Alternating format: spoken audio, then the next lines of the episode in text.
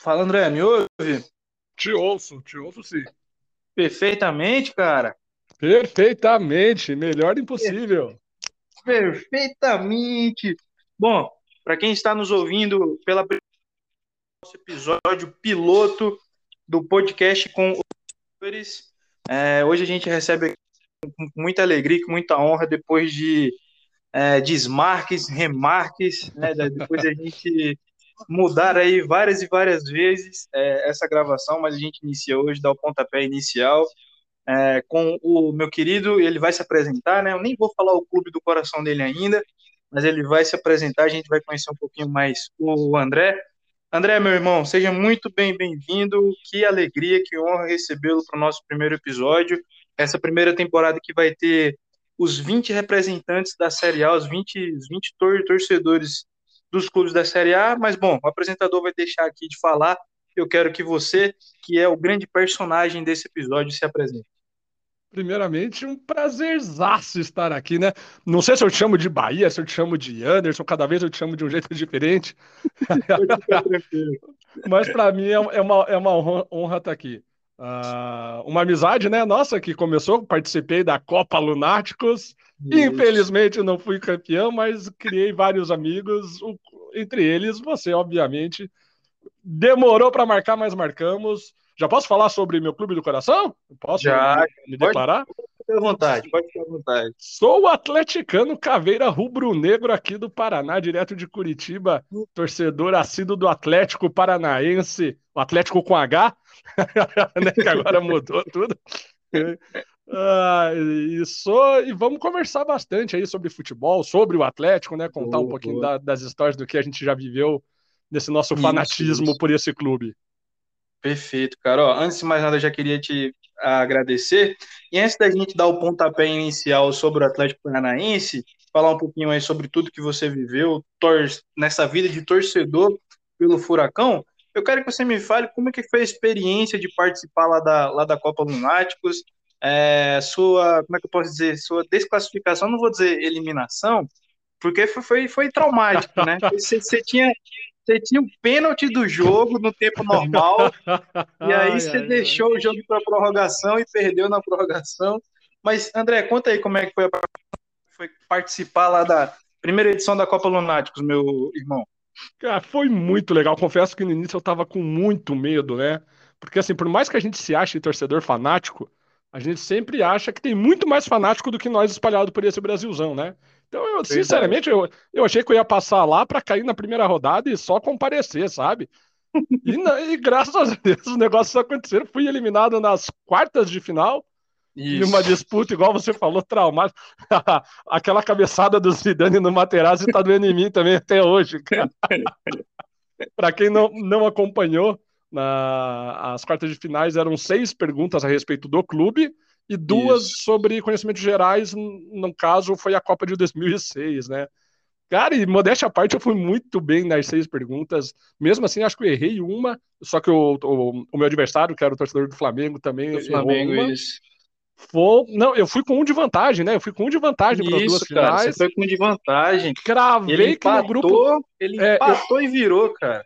Eu cravei que no grupo da França tinha Togo. Era, era, era Togo? Era Togo. Eu cravei o Togo. E na hora de falar verdade. quem foi o craque da Copa, puta, me embananei todo, não falei Zidane e tomei na cabeça. mas enfim, mas foi uma experiência muito legal, muito divertida. Para quem não acompanhou ainda, procura lá no YouTube, né? Isso, isso. A Copa isso. Lunáticos é muito legal, foi muito divertido, muita resenha boa. Não, sensacional, cara. É, bom, é, André, eu quero que você me, me fale, antes da gente começar esse, esse, esse bate-papo, né? Quero que você me fale como que surgiu esse amor pelo Atlético Paranaense, é, de onde que vem essas raízes como torcedor do Furacão. A gente sabe que no, no, no Paraná tem, é, é, como é que posso dizer, essa influência dos, dos times do, do eixo, né? Acho que tem muita Sim. influência de, de times do Rio de Janeiro, time de São Paulo, mas como é que surgiu esse amor? Como é que, que partiu essa ideia do Atlético Paranaense vai ser o meu time do coração?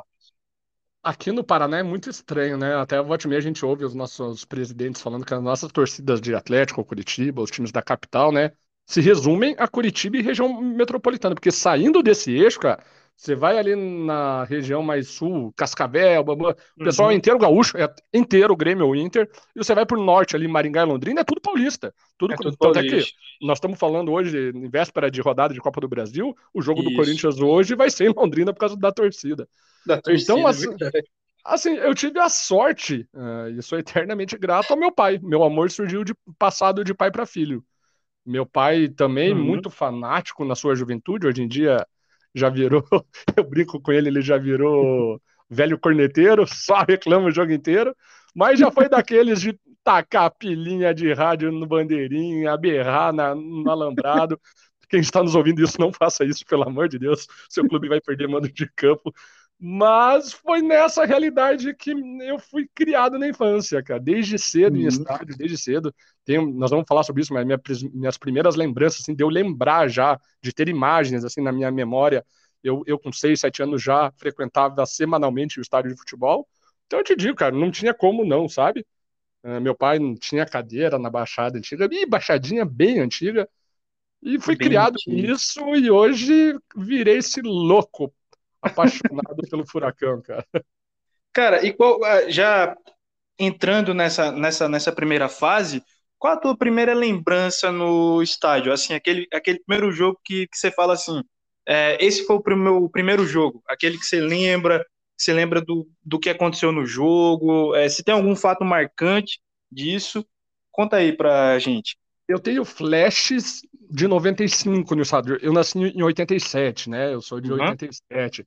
Então, quando eu nasço, o Atlético acabou de ser uh, terceiro colocado do brasileiro de 83, com Washington Assis, o casal 20, né? No nosso ataque. Isso. Pego uma, uma seca de quase 10 anos sem nem ganhar Paranaense, foi horrível, uma, um momento horrível aqui. E 95 é, é o ano que o Atlético ganha a Série B para subir para a Série A. Uh, uhum. Quando surge Oséias e Paulo Rink no nosso ataque. E eu tenho flashes dessa de 95, mas não me lembro de nada. Eu, eu, eu lembro de estar brincando na arquibancada, sabe? Não estava assistindo o jogo. O primeiro jogo que eu lembro de assistir foi em 96. Se eu não tiver enganado, dia 9 de setembro de 96, pra você ver como foi marcante. Nossa, é um, atleti um Atletiba na Baixada. Nossa!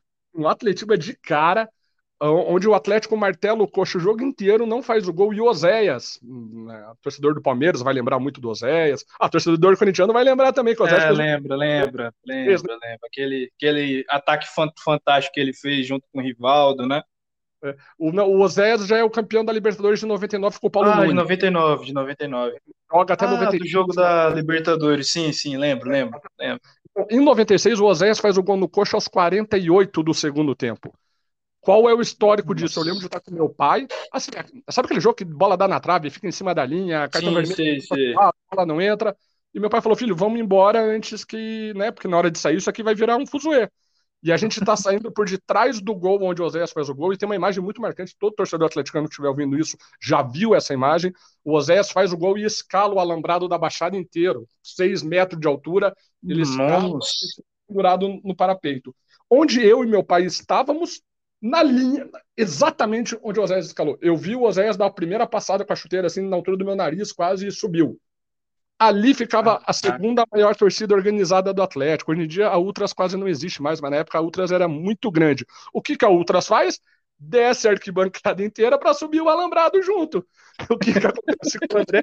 Fica encurralado na grade, com o rosto todo marcado de grade e vou embora do estádio chorando de dor, pecado assustado, né? Vendo aquele monte de gente correndo sim, na tua escalando, lembrado por cima de você. Essa é a primeira lembrança que eu tenho. Setembro de 96, Atletiba 1x0 Atlético, gol de Oséias aos 47 do segundo tempo. No dia seguinte, a capa da Gazeta do Povo, era um jornal muito tradicional aqui de Curitiba. Uhum.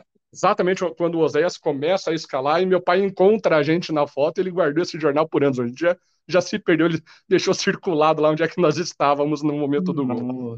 Não, mas eu, eu, eu fico imaginando que eu, eu ia te, te perguntar sobre essa questão da rivalidade, mas, cara, já de início, já de início, você, você pega um clássico desse, desse tamanho e com essa cena marcante, eu acho que acho que não, não tem como você não se render ao futebol, né, cara? Impressionante isso. Eu acho que eu vivi tudo o que o futebol pode te entregar em um jogo. É a rivalidade, é vencer o rival, é comemorar um gol no último minuto, é, se perder no estádio, né? Claro, saí chorando assustado. Né? Eu era uma criança de 8 anos, 7 anos, sei lá quanto. Mas eu. Assim, e a partir de. Não, e assim, pega o Atlético aí a partir de 96, pô, Supremo aqui no Paraná, sobrando os próximos Sim, anos. Sobrando. Você falou de rivalidade? Eu não sei mais se é rivalidade ou não, né? Discute-se muito isso aqui em Curitiba atualmente. Vocês estão começando a procurar rival fora do, do estado, né? Eu, eu sei bem como é isso. É, não, mas... E, mano, descendo aí, descendo esse 1996, né? Depois vem 97, 98, é, com, com alguns jogos, inclusive a gente fez até perguntas lá na Copa de goleadas históricas do, do Atlético Paranaense nesse, nesse período. E aí eu quero, eu quero chegar, antes da gente tocar no Brasileirão de, 2000 e, e, de 2001, se eu não me engano, né? No Brasileirão uhum. 2001, eu quero que a gente troque uma ideia sobre Mauro Ce... Mário Celso Petraglia. É, André, o que esse, o que esse, como é que eu vou dizer, esse, esse velho lobo da velha vanguarda brasileira do futebol representa para o Atlético Paranaense? Você, como um, um torcedor ativo do clube, é, como que você enxerga o Petraglia, cara? Cara, assim, ó, primeiro para quem não sabe como o Petralha chega no Atlético, né? O Petralha, ele era um não chegava nem, nem a ser diretor na época, ele era só um conselheiro do Atlético. E o Atlético uhum. toma de 5 do Coxa no Couto Pereira em 95. No início de 95, Paranaense de 95, na Páscoa, na Páscoa, o Atlético Nossa. toma chocolate do Coxa, toma de 5 a 1 do, Coxa, e 5 foi pouco, o Coxa podia ter feito muito mais. O Atlético quebrado financeiramente, e esse homem estava na, na, na arquibancada do Couto Pereira e fala: Eu vou mudar a história desse clube. Uh, existe um, um trabalho para ele assumir a liderança interna do Atlético e, e ele começa com esses projetos loucos dele, onde ninguém entendia nada. Eu aprendi uma coisa nesses nós estamos falando de 95 a 2022, 10, 17 anos de projeto Mário Celso Petralha. Eu não me ouso questionar o homem, cara.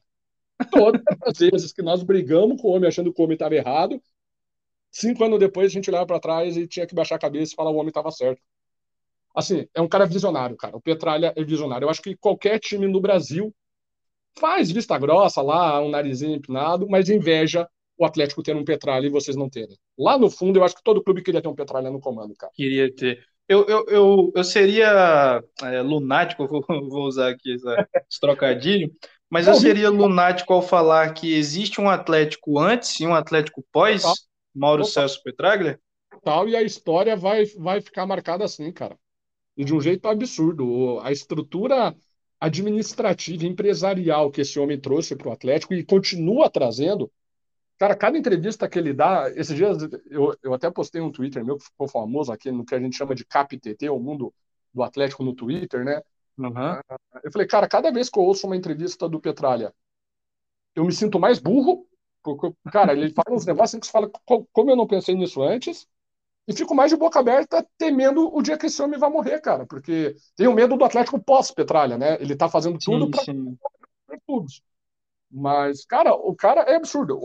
Com certeza, a história hoje do Atlético já é contada antes de Petralha e pós-Petralha. Ponto. Pós-Petralha. É, e, e, historicamente, eu acho que esse marco vai ser maior ainda, cara. Porque o, que ele tá. Uh, se ele conseguir finalizar o projeto dele da SA específica que ele quer deixar para o Atlético, não essa que Botafogo está fazendo, Cruzeiro está fazendo, Vasco está fazendo, uhum. a SA que ele está uh, falando para a torcida ter paciência que ele vai fazer, é para o Atlético dar um último salto de grandeza assim absurda, cara. Ele Acho que isso, hum. isso, isso é daquilo que a gente tinha que eu, eu, até tinha postado lá na página, né, que ele falou que se se o, se, ele, se o Atlético fosse mais organizado administrativamente, é, seria um time muito, muito mais organizado né, de forma financeira do que Flamengo, River, né? Ele, ele, ele chega a falar sobre isso, né?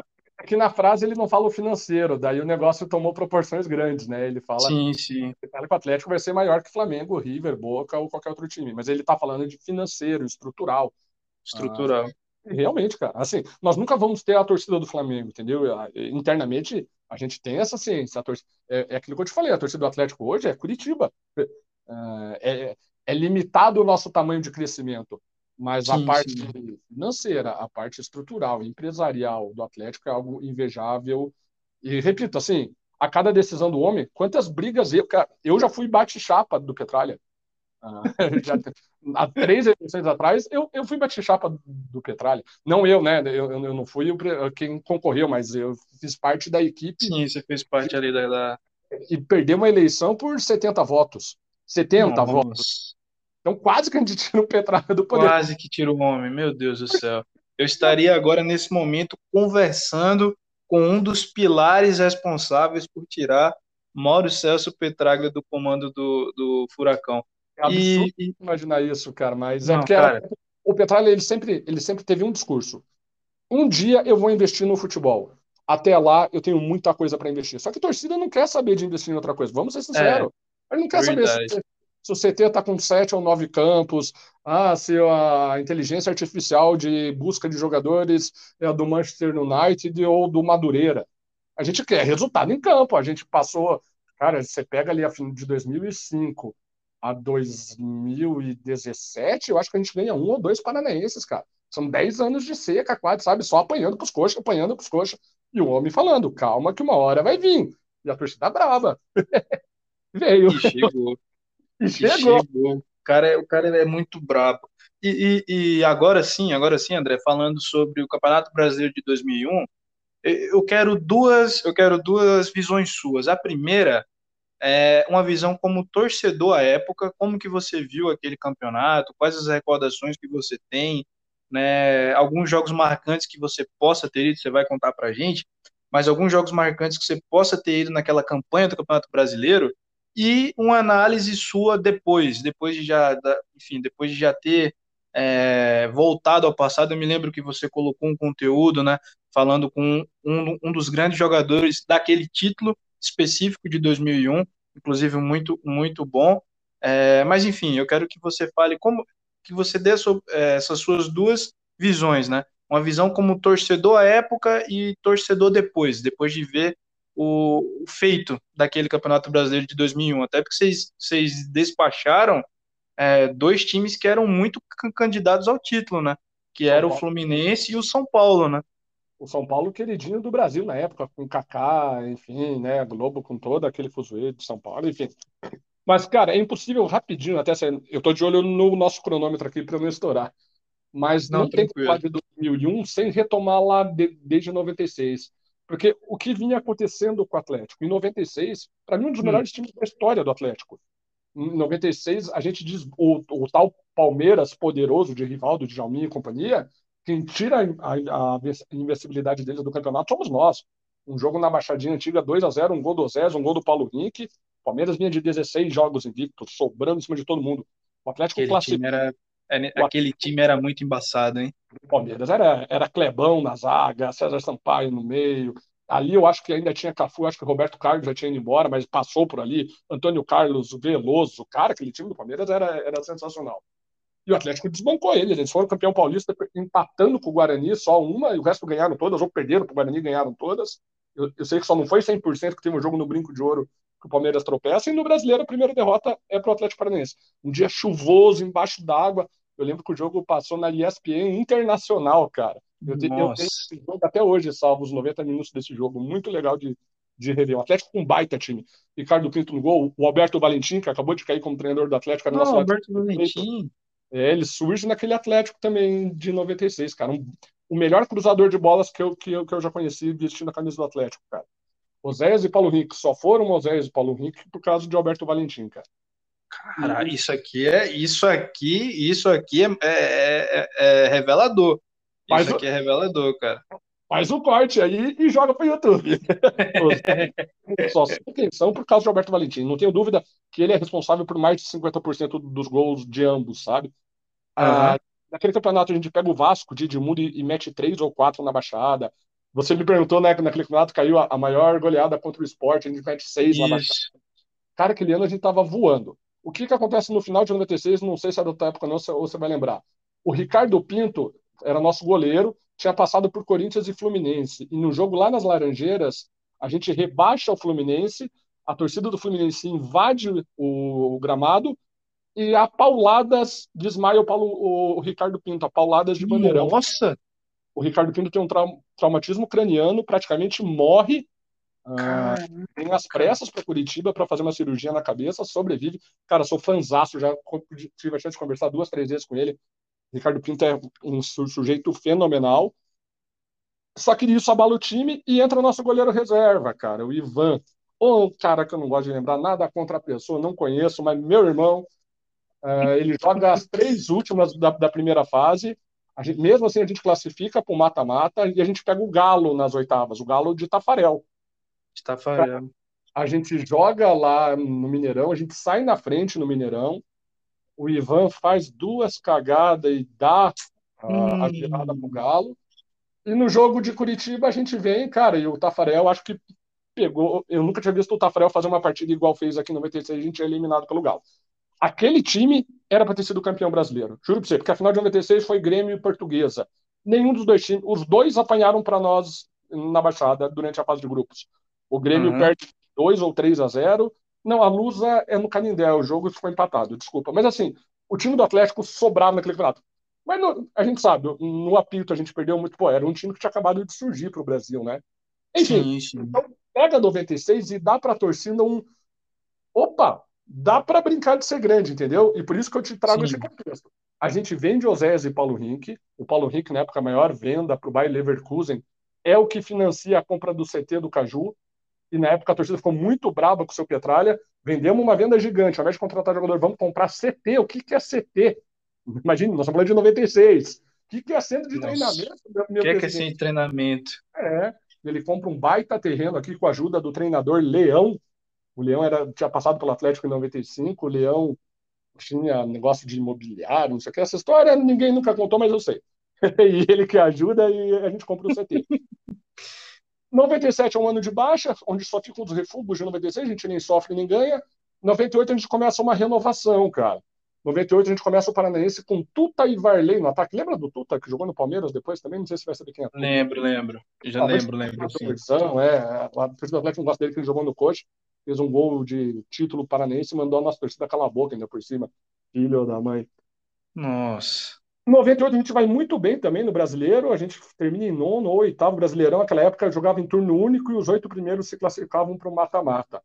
Vem 99. 99 a gente não classifica na última rodada contra um rebaixado Botafogo de Ribeirão Preto, mas acontece não sei o que que a CBF cria um torneio chamado Seletiva da Libertadores.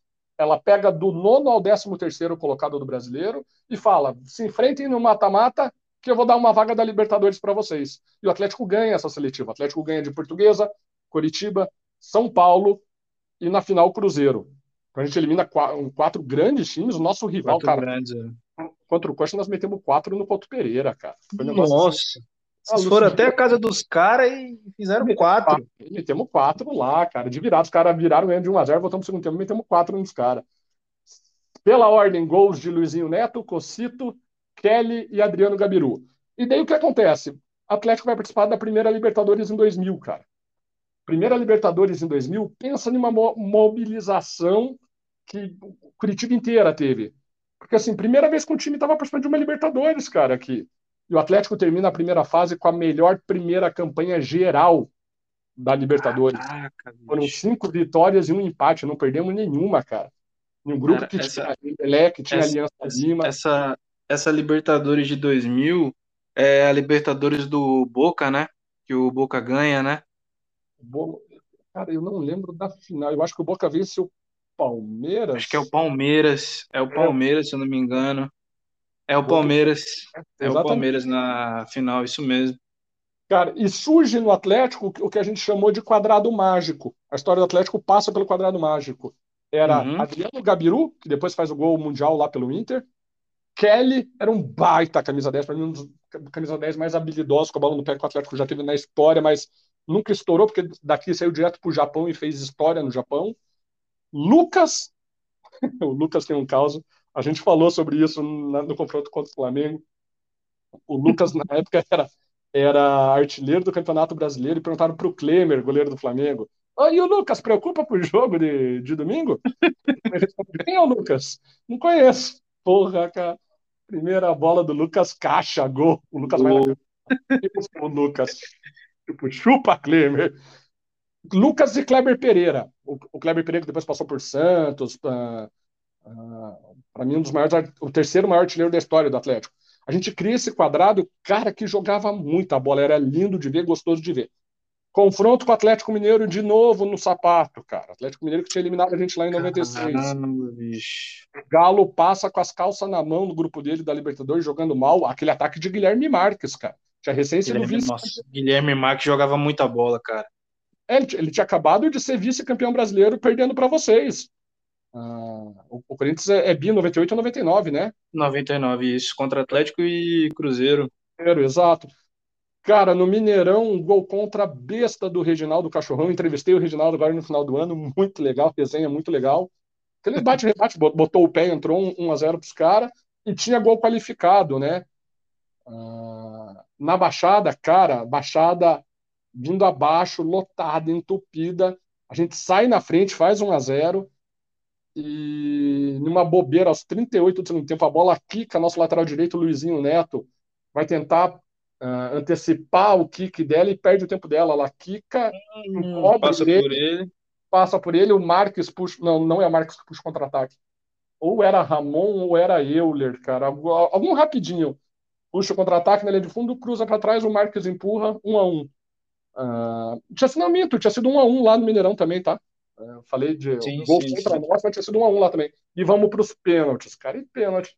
Uh, Adriano Gabiru foi bater. Essa, essa história, conta, é, é, entrevistei o Gabiru, o Gabiru me contou essa história. O Silas, o Silas participou hum. início da década de 90 do São Paulo, seleção brasileira, ele estava no Atlético nessa época. Ele chega no Gabiru e fala: tá chovendo, uh, seca a bola antes de bater. E o Gabiru tinha treinado o chute seco no meio. Uhum. Porque ele com a bola, ele aumenta a aderência, a grama pesada, ele vai dar na bola, ele dá embaixo da bola. Meu, ele bateu Nossa. um tiro. Chegou, eu juro que eu acho que a bola chegou no segundo andar da Baixada aquele dia. O Atlético foi eliminado invicto da Libertadores, cara. Invicto. Caramba. A única vez que eu saí chorando de um estádio de futebol pelo resultado. Aquele dia eu estava inconsolável, porque eu tinha certeza que o meu time é muito longe da Libertadores. Chegamos em 2001 com isso, com esse histórico, entendeu? Quase deu uns dois, três brasileiros. Em 2000 a gente tinha sido eliminado nas oitavas do brasileiro contra o Inter também, sobrando em cima do Inter. Infelizmente, aqueles jogos onde a bola não entra, em dois contra-ataques, o Inter matou a gente na Baixada. Então a, a, torcida já vinha com esse clima de. E a Baixada tinha estreado em 99, né? É um detalhe. Sim, sim, isso. Coisa que eu te contar. A mística de não perdemos na Baixada é, sempre foi muito forte. Ah, a galera fala hoje em dia que é por causa da grama sintética, não sei o quê, não sei das coisas. Meu amigo, se o teu time já veio jogar aqui, você sabe que a pressão é grande aqui desde sempre. Com grama, sem grama, com grama crescendo, grama curta, jogar aqui na Baixada sempre foi muito complicado. Temos uma pedra no sapato que é o tal do Atlético Mineiro. Inclusive, acabou de ganhar da gente agora, domingo. Da gente, de vocês de novo. Verdade, é verdade. O Atlético na Baixada são sete vitórias do Galo já na Baixada, em cima da gente. Mas, então, 2001 é isso. Vem um time onde a gente quebra o quadrado mágico, o Lucas e o Kelly vão embora, fica o Adriano Gabiru e o Kleber, e o Mário Sérgio, falecido agora no voo da Chape, o treinador Mário Sérgio, era, era o nosso treinador na época.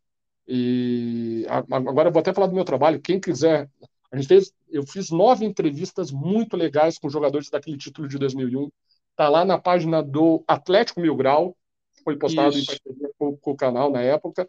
Então quem quiser assistir, entra lá no YouTube depois acabando aqui, uh, vai ter todos os nossos bate-papos. Entrevistamos Milan, Adriano Gabiru, uh, Fabiano, lateral esquerdo, Douglas Silva, Adalto, e eu estou esquecendo muita gente ainda. Foram nove entrevistas, muito legal. E a conversa que chegou para nós foi que o Mário Sérgio chegou na diretoria e falou: me deixa trazer três jogadores experientes que eu faço esse time ser competitivo. E ele trouxe do uhum. São Paulo o Ney, zagueiro, carecão, que era da base do Paraná Clube, então o Geninho, que depois, inclusive, veio treinar a gente, conhecia ele. Ele trouxe o Souza, que tinha, era base do Corinthians, se lembra do Souza? Camisa 10? Lembro. Lembro, lembro. Habilidoso um caramba. Demais, jogava muita bola, muita Cara, bola mesmo. Ouvi cada história de fora dos quatro linhas do Souza, meu irmão. Ou falar que algumas estão lá, outras eu, eu precisei editar que eu não pude contar. eu precisei tirar do vídeo. Mas jogava muita bola, isso que importa. E trouxe o Ilan, um atacante também que não era tão experiente, mas era base do Paraná Clube também, dali de 98, 99, tinha passado pelo São Paulo, era Banco do França, do São Paulo, e trouxe esses três jogadores para compor. Demos uma sorte fenomenal da nossa base revelar um tal de Kleberson Xaropinho, campeão mundial em 2002 com a seleção brasileira, jogando muita bola. Só isso, só. Só isso. É só isso. E surgiu um tal de Alex Mineiro na fase final do brasileiro, cara. um jogador preterido pelo Cruzeiro. Não era ele a nossa opção, porque o Cruzeiro comprou um volante nosso, o Marcos Vinícius, cabeludinho. E o Atlético, além do dinheiro, queria dois jogadores do Cruzeiro. E tinha uma lista que o Atlético queria. O Alex Mineiro não estava nessa lista. Só que o Cruzeiro negou a lista e ofereceu o Alex Mineiro. E o Atlético topou. Então tá, então me manda esse tal de Alex aí. o cara me mete oito gols em quatro jogos finais, cara. Em quatro jogos, um jogador. Não, é? Foram três contra o Fluminense, três contra o São Caetano, dois contra o São. Um contra o São Paulo um contra. É, oito gols em quatro jogos, oito cara. Gols. Em quartas de final, semifinal e final. Uh, então, assim, um ataque de Kleber e Alex Mineiro que todo o torcedor atleticano lembra com carinho até hoje. Um time extremamente ofensivo, em um 3-5-2, onde três zagueiros que marcavam muito, cabeça de área um Cocito que ah, aparece perto do Cocito para você ver, meu irmão, você levantava até as, as sandálias. Dois, dois laterais extremamente ofensivos. O Alessandro era um carequinha que tinha vindo do Bangu e do, do Vasco, inclusive foi convocado para a seleção brasileira no ano seguinte também. Pô, o cara foi convocado para ser banco do Cafu, cara. O cara dava acho que umas 10 meia-lua por, por jogo, cara. Ele dava meia-lua no ataque e dava meia-lua na defesa quando voltava. O cara era muito rápido, muito rápido. O Fabiano, lateral esquerdo, que depois sai para o São Paulo e faz carreira na Itália também. E, e, e, eu te falei, né? Um Kleberson, um Adriano Gabiru voando no meio. O Souza era nosso 12 jogador, entrava todo o jogo e arrumava o time. E na frente, Kleber e Alex Mineiro. Na, André, você esperava ser campeão brasileiro em 2001? Primeiro que eu era novo, nem tinha nem noção do que se meu time tinha chance ou não de ser campeão brasileiro, sabe? Não tinha essa uhum. ideia. Mas a torcida não tinha. Você pega nossos públicos no começo do campeonato ali, é, é, é público de 5 mil, 6 mil, 7 mil uh, torcedores. Torcida você, acha que, você acha que vira a chave para o torcedor quando? Quando elimina o São Paulo? Não, cara, e tem um jogo muito emblemático, que é quando a gente mete seis no Bahia. Um jogo extremamente truncado na Arena da Baixada. O Preto Casagrande era camisa 10 do Bahia, jogava muito. O Emerson era goleiro do Bahia. Um jogo que fica 3 a 3 até os 35 do segundo tempo. O Geninho faz uma alteração e em 5 minutos o Atlético faz 6 a 3 cara. Nesse 6 a 3 o Atlético é, rouba a liderança do campeonato, garante a classificação entre os quatro primeiros para a segunda fase. Ali eu acho que a torcida falou: opa, eu acho que dá. Porque a campanha foi recheada de bons jogos. Mas a gente estava uhum. acostumado a ter bons jogos e na hora H o negócio não funcionar para o nosso lado, seja por arbitragem, seja por vacilo nosso. Pô, a gente estreia uh, derrotando um Grêmio que estava 18 jogos invicto. Tinha acabado de ser campeão da Copa do Brasil em cima do Corinthians no, no Morumbi. Aquele time de Zinho. Exatamente. Exa é, ele... Paraíba. Inclusive, cara, inclusive, André, é, esse, esse título, né, ele marca o, o título que o Tite ganha em cima do Corinthians, justamente o Tite que se tornou, para a gente, pelo menos para mim, é o maior técnico da história do Corinthians, né, cara? Ele é campeão com o Grêmio em cima de vocês em um Em cima da gente. Né, cara? Então, esse time, o Atlético estreia contra eles, metendo dois na baixada e sobrando, assim. Uhum. Uh, o nosso início, para você ter uma ideia, a gente vence o Grêmio, a gente sai para jogar contra o Cruzeiro do Edmundo, ganha do Cruzeiro do Edmundo, fora, empata com o São Caetano no Anacleto Campanella, vence o Atlético Mineiro aqui na Baixada. Em, em cinco jogos, a gente, de um time que vai entrar só para competir, a gente era segundo colocado do campeonato em cinco jogos. Vem os tropeços, obviamente, né? Uh, os times passam a olhar para o Atlético com um olho diferente. O Mário Sérgio Sim. cai, o Geninho assume. Quando o Geninho assume, ele consegue um tiro de 12 jogos invictos, cara. 12 jogos invictos. Ali o, o, entre eles, o jogo com o Bahia. É, e aí que eu te digo. Ali a torcida falou: opa, esse furacão vai. Internamente, agora sabendo o pós, né? Quando o Atlético classifica entre os oito, eu, eu acho que eu comentei sobre isso com você. O relato do Geninho para os jogadores é: entre os oito classificados, existe um time que pode nos vencer, que joga mais é bola é que a gente de vez em quando. O São Paulo, que foi o adversário das oitavas de final já de cara. Ele falou: se a gente ganhar do São Paulo, nós somos campeões e eu encomendo as faixas. E o Atlético ganha do São Paulo no jogo truncado, cara. O São Paulo tinha um baita time. Uh, aquele França no ataque era encardido. Já tinha Rogério França, Acho que tinha o, tinha o Luiz Fabiano nessa época já, né? Eu acho que o Luiz era banco nessa época. Era banco, era banco. É, é porque o, o ataque era França e. Oh, meu Deus, quem que era, quem que era o outro? É que o Paraíba não, não tinha chegado ali ainda. O Paraíba ele chega. Não, ele chega, ele chega para 2002, né? É. E tinha aquele genro do, do Vanderlei Luxemburgo, aquele Fabiano, que jogava. Tinha um tal de Adriano, que era um cabeludinho camisa 10 ali, que jogava bem também. Eu acho que o Gustavo Neri já estava na esquerda. Já, já, o Gustavo Neri já estava. E fora o, e fora o Kaká, né? O Kaká. Existe a infelicidade que todo mundo zica o Cocito até hoje por ter quebrado o Kaká naquele jogo. Cara, aquele, aquele lance você pode ver 500 mil vezes que você não vê maldade nenhuma do Cocito. O pé de apoio do Cocito escorrega, estava chovendo muito aquele dia na Baixada, prende o Sim. pé do Kaká. E aí acabou, cara. Dá pena do Cocito, sabe? Parceiraço meu. Tiagão, aquele abraço, meu irmão. Já tive o prazer de conversar com ele inúmeras vezes o cara ficou marcado porque o Galvão Bueno pegou, né, zicou, ah, é, tirando o queridinho, o Galvão fez a, a caveira do Cocito. A caveira do cara, exatamente. Carrega até hoje, todo mundo que conhece o Cocito pela primeira vez, ou o Cocito o lance do Kaká, da pena. É, o, cara, o cara que quebrou o Kaká. É... Exatamente. E, e, internamente é isso, cara. A gente vence o São Paulo um jogo dificílimo, embaixo de chuva. O Alex Mineiro faz o 2x1 já aos 35 do segundo tempo. E a partir dali, o, os relatos dos jogadores, cara, era que internamente o time sabia que, que ia ser campeão. Realmente o Geninho encomendou as faixas, uh, não, houve, não houve preleção antes do jogo do Fluminense, não houve preleção antes do jogo com o São Caetano. Caraca! Antes do jogo contra, contra o São Caetano, na grande final, a preleção é a entrega das faixas. Ele bota a faixa em cada um dos jogadores e fala aí, ó, já tá em vocês. Vocês vão deixar os homens tirar de vocês? Ou vamos entrar com a faca nos dentes e ganhar deles mais uma vez? Caramba! Ganhamos deles. Cara, era embaçado. O Geninho era, é. Geninho era muito embaçado, Geninho. Não, e assim, o Atlético, histórias internas que eu vou contando que, que a gente descobriu, era um time extremamente cachaceiro, cara, esse time de 2001. Tá? o Mário Sérgio, quando ele sai daqui, ele fala, né, ou o Atlético acaba com a noite, ou a noite vai acabar com o Atlético. E tinha uma lista de dispensa de 13 nomes quando o Geninho chega. Entre Nossa. dos 13, eram 10 titulares campeões de, de brasileiros, cara. Então, o time que estava mandando embora por causa de cachaça. E a primeira coisa que o Geninho faz quando chega é: bebam à vontade, eu seguro a treta para vocês, mas quando eu pedir, vocês seguram a treta para mim. Ele faz um churrasco no CT, com chopp liberado para todo mundo, traga essa para vocês. Se vocês bebem lá fora, vocês têm que saber que aqui dentro vocês podem beber também. Chama o Petralha para o churrasco, único churrasco que o Petralha participou. E era assim, ó, fora de casa, se vocês vencerem, não quero saber onde vocês vão. 10 horas da noite tem que estar no, no aeroporto, beleza? Beleza. Se vencer, pode sair para beber. E aí, pô, falou a voz do aí jogador. você é, Aí você ganha, né? Aí você ganha o time, né? aí o cara ganhou o vestiário, meu irmão, e para nós só sucesso. Só sucesso. E um resto é história. Inclusive, metade do que eu tô contando eu não posso provar, então é só história também, tá?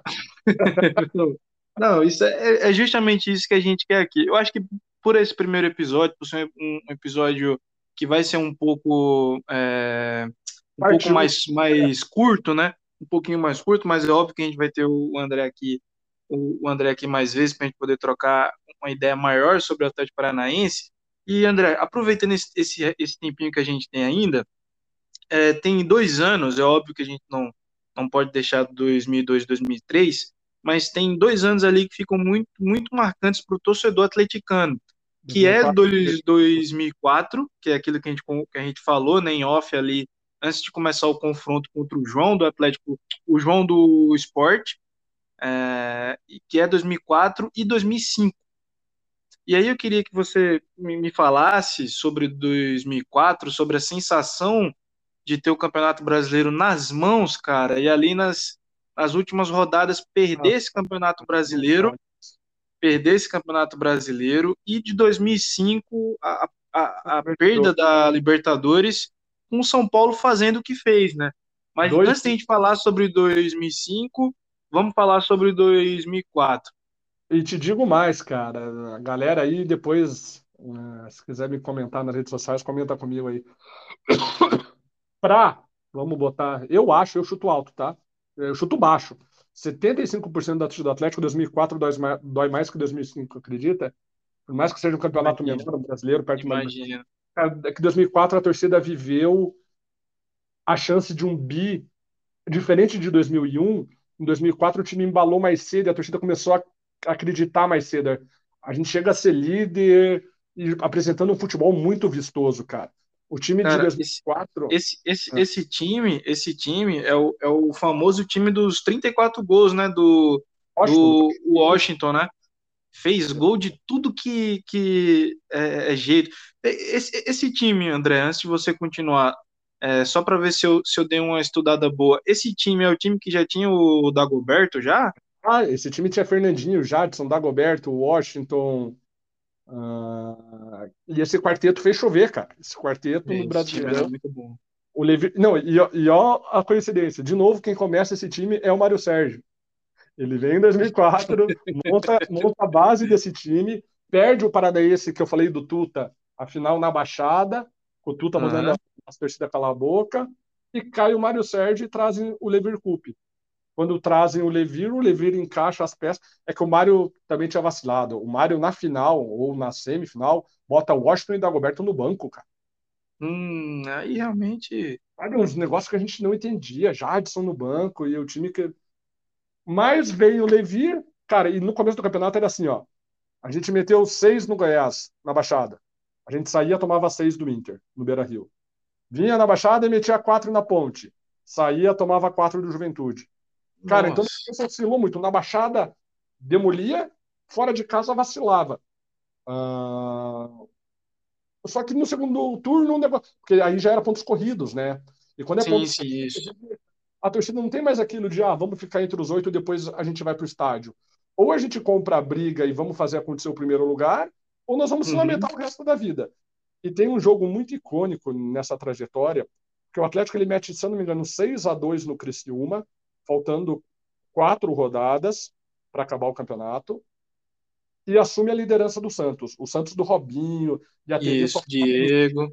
Porque a mãe do Robinho tinha sido sequestrada. O Diego já tinha saído. Esse time de 2004 do Santos tinha o. Ah, é. O Diego tá em 2002, é. Isso, é, isso, o, isso. Esse time de 2004 era o Ricardinho, camisa 10 era Basílio, Robinho, tinha aquele isso. William Coré no ataque. Era um bom time. Léo na esquerda. E a mídia começou a só falar de Santos, cara e começaram a usar o sequestro da mãe do Robinho como motivação para o Santos reagir, porque o Atlético chegou a, abrir quatro do Santos, faltando poucas rodadas. Uhum. E tem Atlético e São Caetano na Baixada, de volta o São Caetano, que já tinha sido né, nossa vítima em 2001. Por isso que eu falei, tinha muitos sinais que as coisas estavam acontecendo a, a nossa do, do bicampeonato. Cara, e esse jogo do que eu vou falar do São Caetano, para mim, como torcedor, é o jogo que me faz arrepiar até hoje de ver os melhores momentos. É o jogo que, eu, que quando eu estive na Baixada, vai, ou melhor, não, talvez meu top 2, que a, a, uhum. a, remontada, a, remontada, da Copa do Brasil em, em, cima do Grêmio em 2019 foi icônica também, mas vamos falar desse... Calma, calma, calma, que antes, antes, antes de terminar o episódio, vou, a gente vai... A gente é. vai, vai, vai fazer aqui um top 5 aqui de melhores jogos, um top 5 de jogadores. Calma, calma. Mas vamos lá. Esse São Caetano era Atlético líder, Santos em segundo, são Paulo uhum. em terceiro, São Caetano em quarto. São Caetano com chance de título ainda. Só que o São Caetano tinha acabado de perder o Serginho morto. Lembra? Que o Serginho morreu. Lembro, o jogo, jogo, jogo no Morumbi. Lembro, lembro. Exato. Cara, para mim, é a pior cagada da história da CBF. Fazer uma semana depois os jogadores voltarem com a bola exatamente. Voltarem, é. Eu achei, eu achei também realmente bem. Falta de sensibilidade gigante. Mas gigante. acontece que o São Caetano vem para a Baixada precisando vencer para ter chance de título. Em caso de derrota, não teria mais chance de título. E ele abre 1 a 0 no primeiro tempo, com o gol do Marcinho. Marcinho que depois jogou anos aqui no Atlético. O Marcinho Feijoada, que a gente chamava ele aqui. Ô, jogador que fingia que corria só. abre 1 a 0 E daí o Atlético volta para o segundo tempo com uma alteração que ninguém entendeu. O Levir tira a, um jogador. Eu, eu nem lembro quem, ele tira o, o Pingo e bota o Howlen, dois jogadores que não marcaram história aqui, mas ele acerta o time, cara. Com uma substituição besta, ele tira o volante, bota o lateral direito e o Fernandinho, cada lateral direito, vem pro meio nessa hora. E o Atlético muda. Esse gol que eu, que eu vou te falar agora, todo atleticano sabe, eu acho que quase de cor a narração do, do Luiz Roberto desse gol. É do Luiz Roberto ou, ou é o do outro da Globo lá? É Galvão, Luiz Roberto e Kleber. Kleber Machado. Kleber Machado. Kleber Machado. Uh, cara, a Globo ficou mostrando esse gol, acho que por uma semana, com música de balé no fundo, contando o número de passes. O Atlético troca, se eu não me engano, 11 passes em 8 segundos e faz um golaço só tapa de primeira. Alan Bahia, Denis, uh, Alan Bahia, Jadson, uh, Washington, Jadson, Fernandinho, Denis Marques. E o Denis Marques dá o tapa e faz um a um. Meu irmão, a baixada veio abaixo no 1 a 1 Dois minutos depois, tem um bate e rebate dentro da área do São Caetano. A bola dá na trave, volta o goleiro espalma. O Washington marca 2 a 1 Jadson marca 2 a 1 Moral da história: o jogo acaba 5 a 2 para o Atlético Paranaense. Nossa. A torcida berrando, porque ali o Atlético estava abrindo quatro pontos, faltando três rodadas. Meu Deus. A gente ia jogar com Grêmio, Lanterna fora de casa, Vasco fora de casa e terminava com Botafogo, zona de rebaixamento em casa. Três times da zona de rebaixamento para a gente ganhar um jogo. Cara, era ganhar só um jogo. Um jogo e meio, né? Dois jogos, dependendo é... do que o Santos fizesse. Dependendo, é, dependendo do que o Santos fizesse. Caraca, nem, nem... Bicampeão, bicampeão, a gente voando, batendo em todo mundo. Cara, a gente acabou de bater no quarto colocado. Eu não vou ganhar do Lanterna fora de casa? Do fora de casa, exatamente. Eu falar uma palavra que faz arrepiar todo atleticano, e quem não é atleticano não vai entender o quanto essa palavra arrepia. Erechim. O Grêmio tira o jogo de Porto Alegre, leva para Erechim. O Atlético abre 3 a 0 no Grêmio. 3 a 0 no rebaixado Grêmio. A gente estava rebaixando o Grêmio aquele dia. 35 do segundo tempo, meu irmão. 3 a 0 Atlético. A gente continuava mantendo os quatro de distância, faltando dois jogos, sendo dois Vasco jogos. Fora, e Botafogo em casa. Era ganhar do Botafogo em casa. Podia até era ganhar do Botafogo em casa. Era ganhar. Era, era, nossa, seria o jogo da taça, né? Exato. E aos, 30, aos 38 o Grêmio faz um, aos 42, o Grêmio faz dois. Aos 46, o Grêmio faz três. Balói, Cláudio Pitbull e alguém mais que eu não vou lembrar que deve querer demais. Acho que é Luiz Mário, mas não tenho certeza. E o Atlético empata aquele jogo e o Santos vence fora, leva a diferença para dois pontos. A gente vai para jogar em São Januário. O Eurico Miranda tem uma treta com o Petralha desde 98.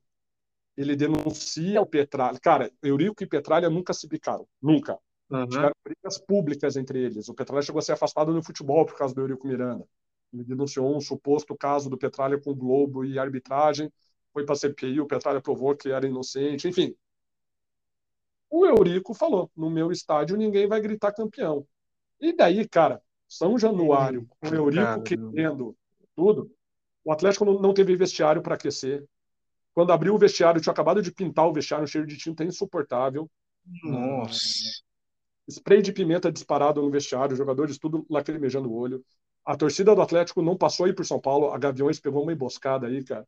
Até hoje eu não entendi por que, que a Gaviões se meteu. Algum dia alguém me explica, não sei. Porque a Gaviões não era parceira da Jovem do Vasco, mas houve. Não, não era. Houve um, um acerto de contas aí que a Fanat. Cara, eram quase 40 ônibus do Atlético. A Gaviões fechou o viaduto aí, meu irmão, virou um fuzuê. Os poucos que chegaram ao Rio de Janeiro a polícia não quis levar eles até São Januário, falou que São Januário estava abarrotado, que quem conhece o Rio sabe, né? São Januário é bem difícil. Isso, é no morro, é no morro, é realmente é difícil. É no morro é difícil. Eurico Miranda botou o ingresso a 10 e se o Vasco vencesse o Atlético, ele não tinha o estádio. Botou o estádio, dentro, fora. Botou o estádio. O clima, e o Atlético perde de 1 a 0 gol do zagueiro Henrique de cabeça. E o Santos vence a partida. E passa um ponto o Atlético. Hum. Até aí, tudo bem. Temos um jogo com o provável rebaixado Botafogo em casa e o Santos pegava o Vasco na última. O Eurico fez o quê? Nossa, o Eurico fez o que. O Eurico fez o, o que todo mundo faria, né? Eu acho que é. o que todo mundo. Entregou o jogo. Exato, é, se a gente time bem reserva claro aqui, né? no interior de São Paulo, no estádio grande, eu acho que era em Ribeirão que eles mandaram o jogo, nem sei porque não foi na Vila. Um jogo que marcava a volta do Robinho depois que a mãe foi sequestrada, sabe? Todo um Aue, 3 a 0 todo natural e sem chance pro Atlético, cara. Então, assim, a faca, eu acho que nunca mais o Atlético vai ter uma chance tão grande de ser bicampeão brasileiro, porque hoje em dia, com as diferenças é, orçamentais, cada vez mais difícil pensar em título brasileiro de pontos corridos. Mas Erechim dói, cara. Aquele 3 a, cara, 3 a 0 aos 35 do segundo. E tem uma conversa muito legal de bastidor que a nossa zaga aqui em 2004 era o Marcão, que depois jogou no Palmeiras, cabeludão, jogou no Inter também. Hum. Era o Marinho, é, que jogou no Corinthians, o azul marinho, a torcida berrava. Ah, isso, isso. Marinho. E o Fabiano Açougueiro, que a gente chamava, passou no Flamengo e passou por mais uma vez no Atlético também. E o Rogério Corrêa. Eram quatro zagueiros que ficavam revezando em uma linha de três. E naquele jogo a gente estava sem um desses zagueiros. E diz, né? Quem me contou essa história foi o Rogério Corrêa, que no intervalo o Marinho chegou no Levir e falou: professor, tô com caganeira. tô com caganeira. O Levir falou: volta e tenta para ficar. Ele volta, o Atlético faz o 3 a 0 e o Marinho chegava no Rogério Correia, parceiro, se eu não sair, vai sair aqui, cara. segura, Marinho, segura, Marinho. Não tem jeito, ele pede a substituição e ele era nosso homem da, do meio da zaga, né? Nossa, cara. O Igor tinha uma fama aqui de, com o Atlético, que com o Igor em campo não tem placar em branco, então você já imagina. Nossa. Foram, foram três cruzamentos do Grêmio na meiuca da área. Não, assim, ó, Três não gols. do Igor, né? Longe disso. Mas só são coincidências e histórias do futebol. Não, eu me lembro que você falou desse jogo para mim lá no, no, na Copa, né? E depois eu fui, eu fui assistir esse jogo e eu, eu senti a frustração, cara, porque você abrir um 3 a 0 contra um time praticamente rebaixado é, e ver esse time empatar o jogo em menos de, sei lá, menos de 20 minutos, em 15 minutos, eu acho, 10. Em 10 minutos. E continuar sendo rebaixado. Minutos. Ele não salvou ele. É, ele continuou sendo rebaixado. É impressionante, cara, impressionante. Os papos que a gente ouve, né, sobre vaidade dentro do elenco. Sim, sim, sim. Nesse momento, o Dagoberto tinha machucado. O Dagoberto estoura o joelho no Atlético de Paraná, na Baixada. Eu estava uhum. lá, inclusive. E entra o Denis Marques no lugar dele, com as trancinhas igual do Oséias. To, to, todo mundo sim, sim. falava que o Denis Marques era o novo Oséias.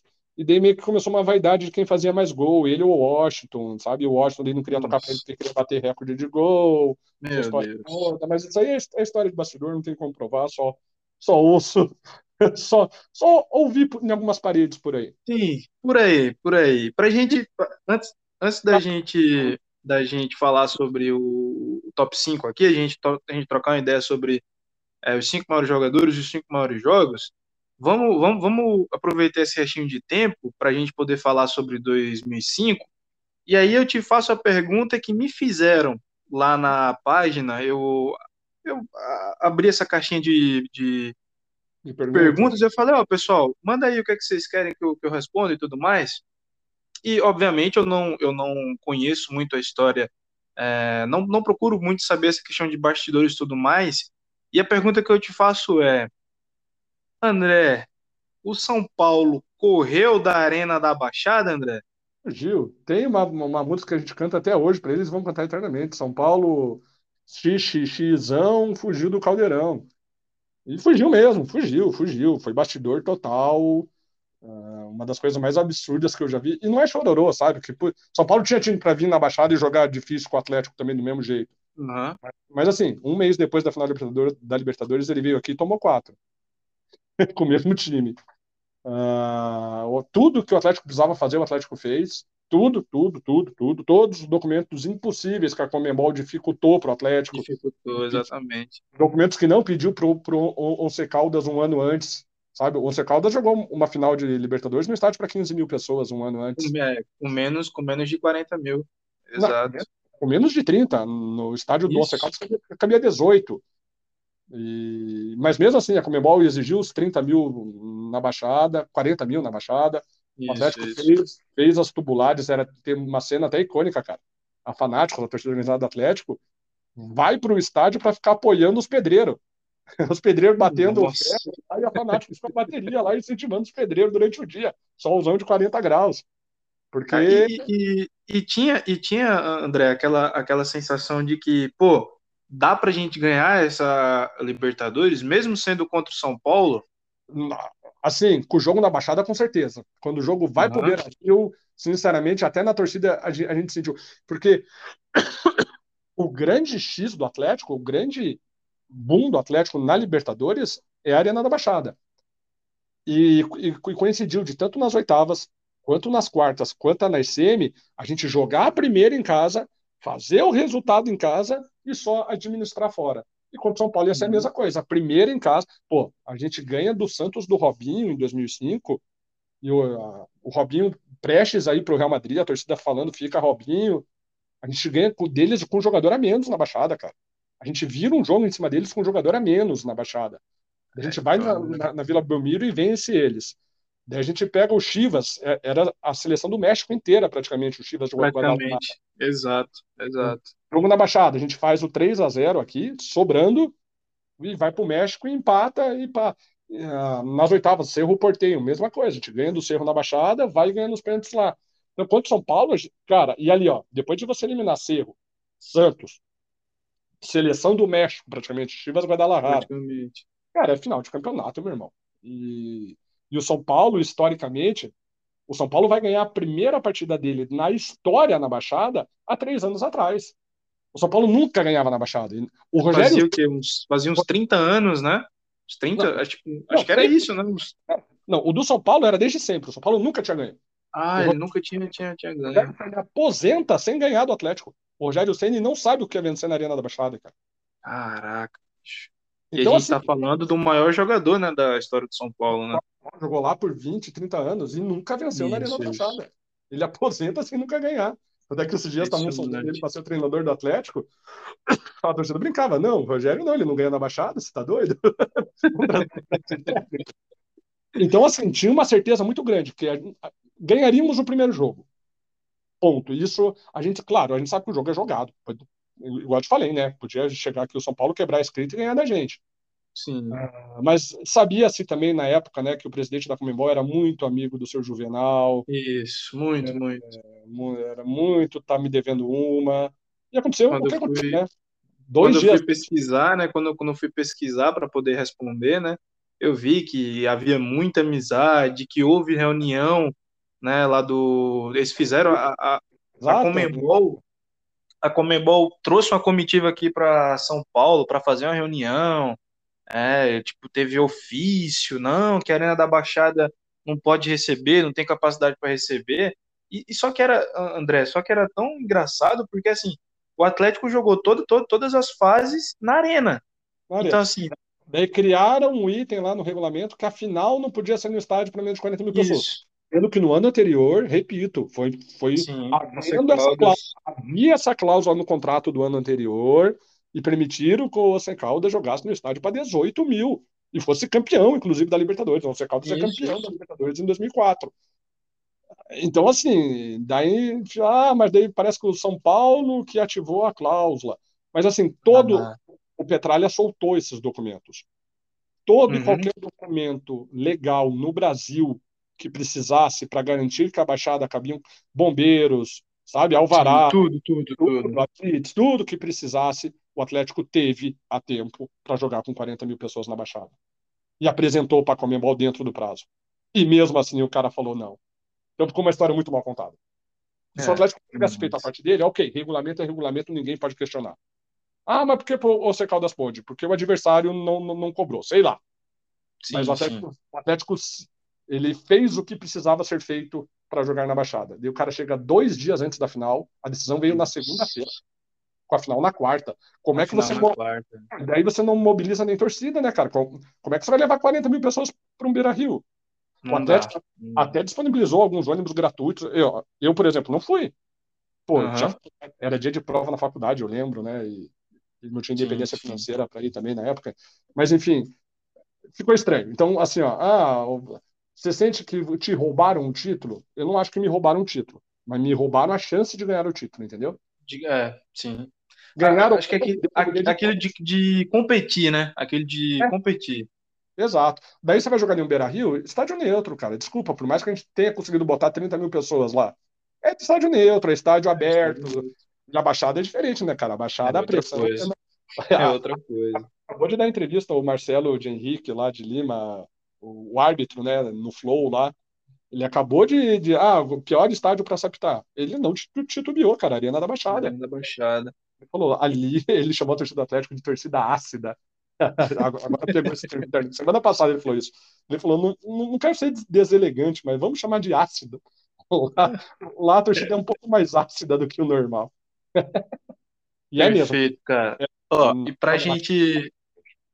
Para a gente ir concluindo aqui esse primeiro episódio, o André, sim, pessoal, vocês que estão ouvindo, o André vai voltar aqui é, em, outras, em outras oportunidades, ainda tem muita coisa para a gente falar. É, é, que esse apresentador ainda está fazendo faculdade, então acabou que os horários não conciliaram para a gente ter um podcast muito maior do que a gente gostaria. Então, André, para a gente encerrar aqui, fazer um, um rápido bate-bola com você, quero que você me diga, sem titubear, é, para você, André, como torcedor, quem são os cinco maiores jogadores da história do Atlético que você viu jogar, que você coloca como os Já cinco maiores? Bastante. Já não vamos queimar a carta com Cicupira e companhia. Cara, que eu vi jogar os cinco maiores, e aí não vou entrar no mérito se é melhor ou pior, se sim, marcou sim. mais ou não marcou mais. É para mim como ídolo, entendeu? Isso, isso, perfeito. Para mim, tá Kleber Pereira, inclusive acima de Alex Mineiro, cara. Kleber Pereira, para mim, é absurdo. O, negro. Cara, o que ele perdia de gol, sabe aquele atacante que dribla todo mundo, dribla o goleiro, a bola em cima da linha ele resolve perder o gol, mas do nada sei, ele faz um... conheço, conheço, conheço bem. No teu Corinthians passaram alguns assim, mas daí... Passou. então vamos lá. Para mim, eu vou pegar um, um de cada ano icônico que não tem, cara. 96 eu vou de Oséias ou vou de Ricardo Pinto. Os dois são ídolos para mim. Vou de Oséias, 2001 eu vou de Kleber, 2018 eu vou de Bruno Guimarães, 2019 eu vou de Renan Lodge, e não posso deixar de fora dessa conta o Kleberson, campeão mundial pela seleção. Não, não necessariamente nessa ordem. Oséias, Kleber. Pereira, Bruno Guimarães, Renan Lodge e Kleberson. Perfeito. E para você, André, como torcedor, os cinco jogos que mais lhe marcaram, né? Assim, eu acho que essa é uma pergunta meio retórica, porque na maioria das vezes, quando eu faço esse tipo de pergunta, a pessoa fala: Ah, o jogo que meu time foi campeão, o jogo que você. Mas é, você, mim, André, quais, quais foram os cinco jogos que mais te marcaram, cara?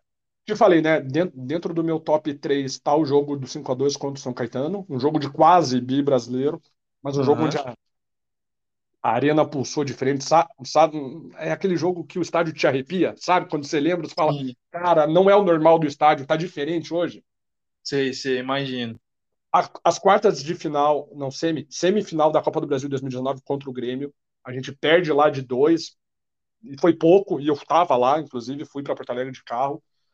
Dois foi pouco, o Grêmio podia ter matado, a gente fez feito três, quatro, Renato Gaúcho, a filha do Renato Gaúcho sorteando ingresso para a final já.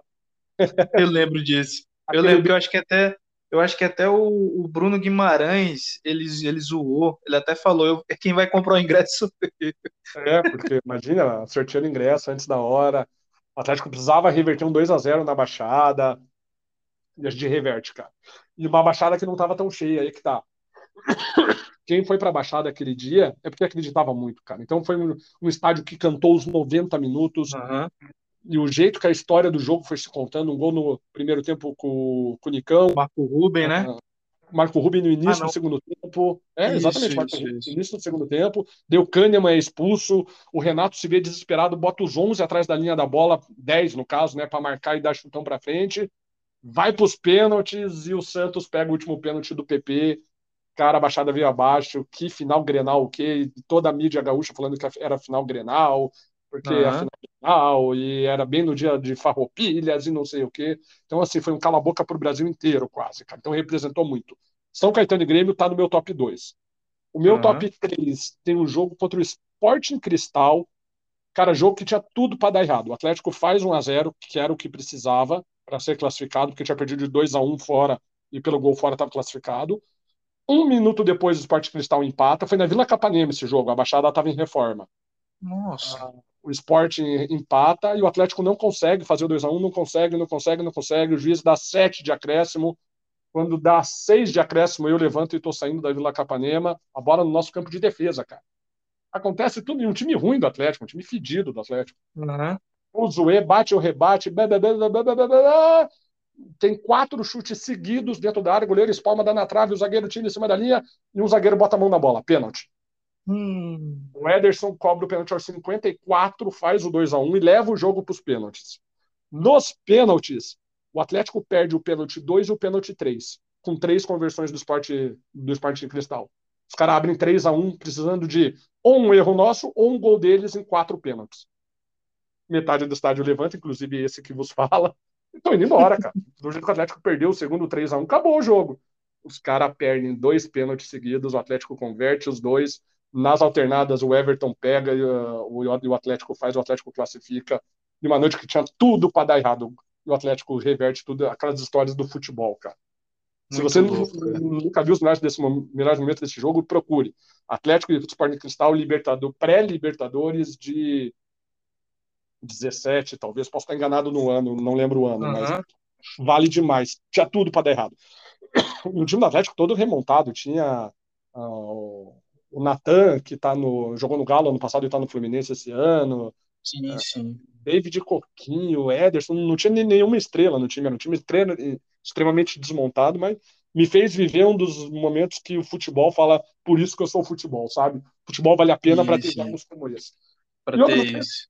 Os outros dois top 5 daí, talvez eu precise falar de título. É o jogo com o Inter no final da Copa do Brasil, por eu estar tá lá no Beira Rio, eu vi a Sirineta. Nossa, aquele jogo foi, foi muito louco. O que lance do Cirino eu vi ao vivo Nossa, ali. que isso, meu Deus. Inclusive, vou dar uma cutucada na torcida do Inter, quem você trouxer para conversar. Meu amigo, caixa de som não canta música, tá? Próxima vez, tenta ganhar no Gogol, porque em 2000 nós calamos vocês. Boa, ah, boa. Aqui tá treta.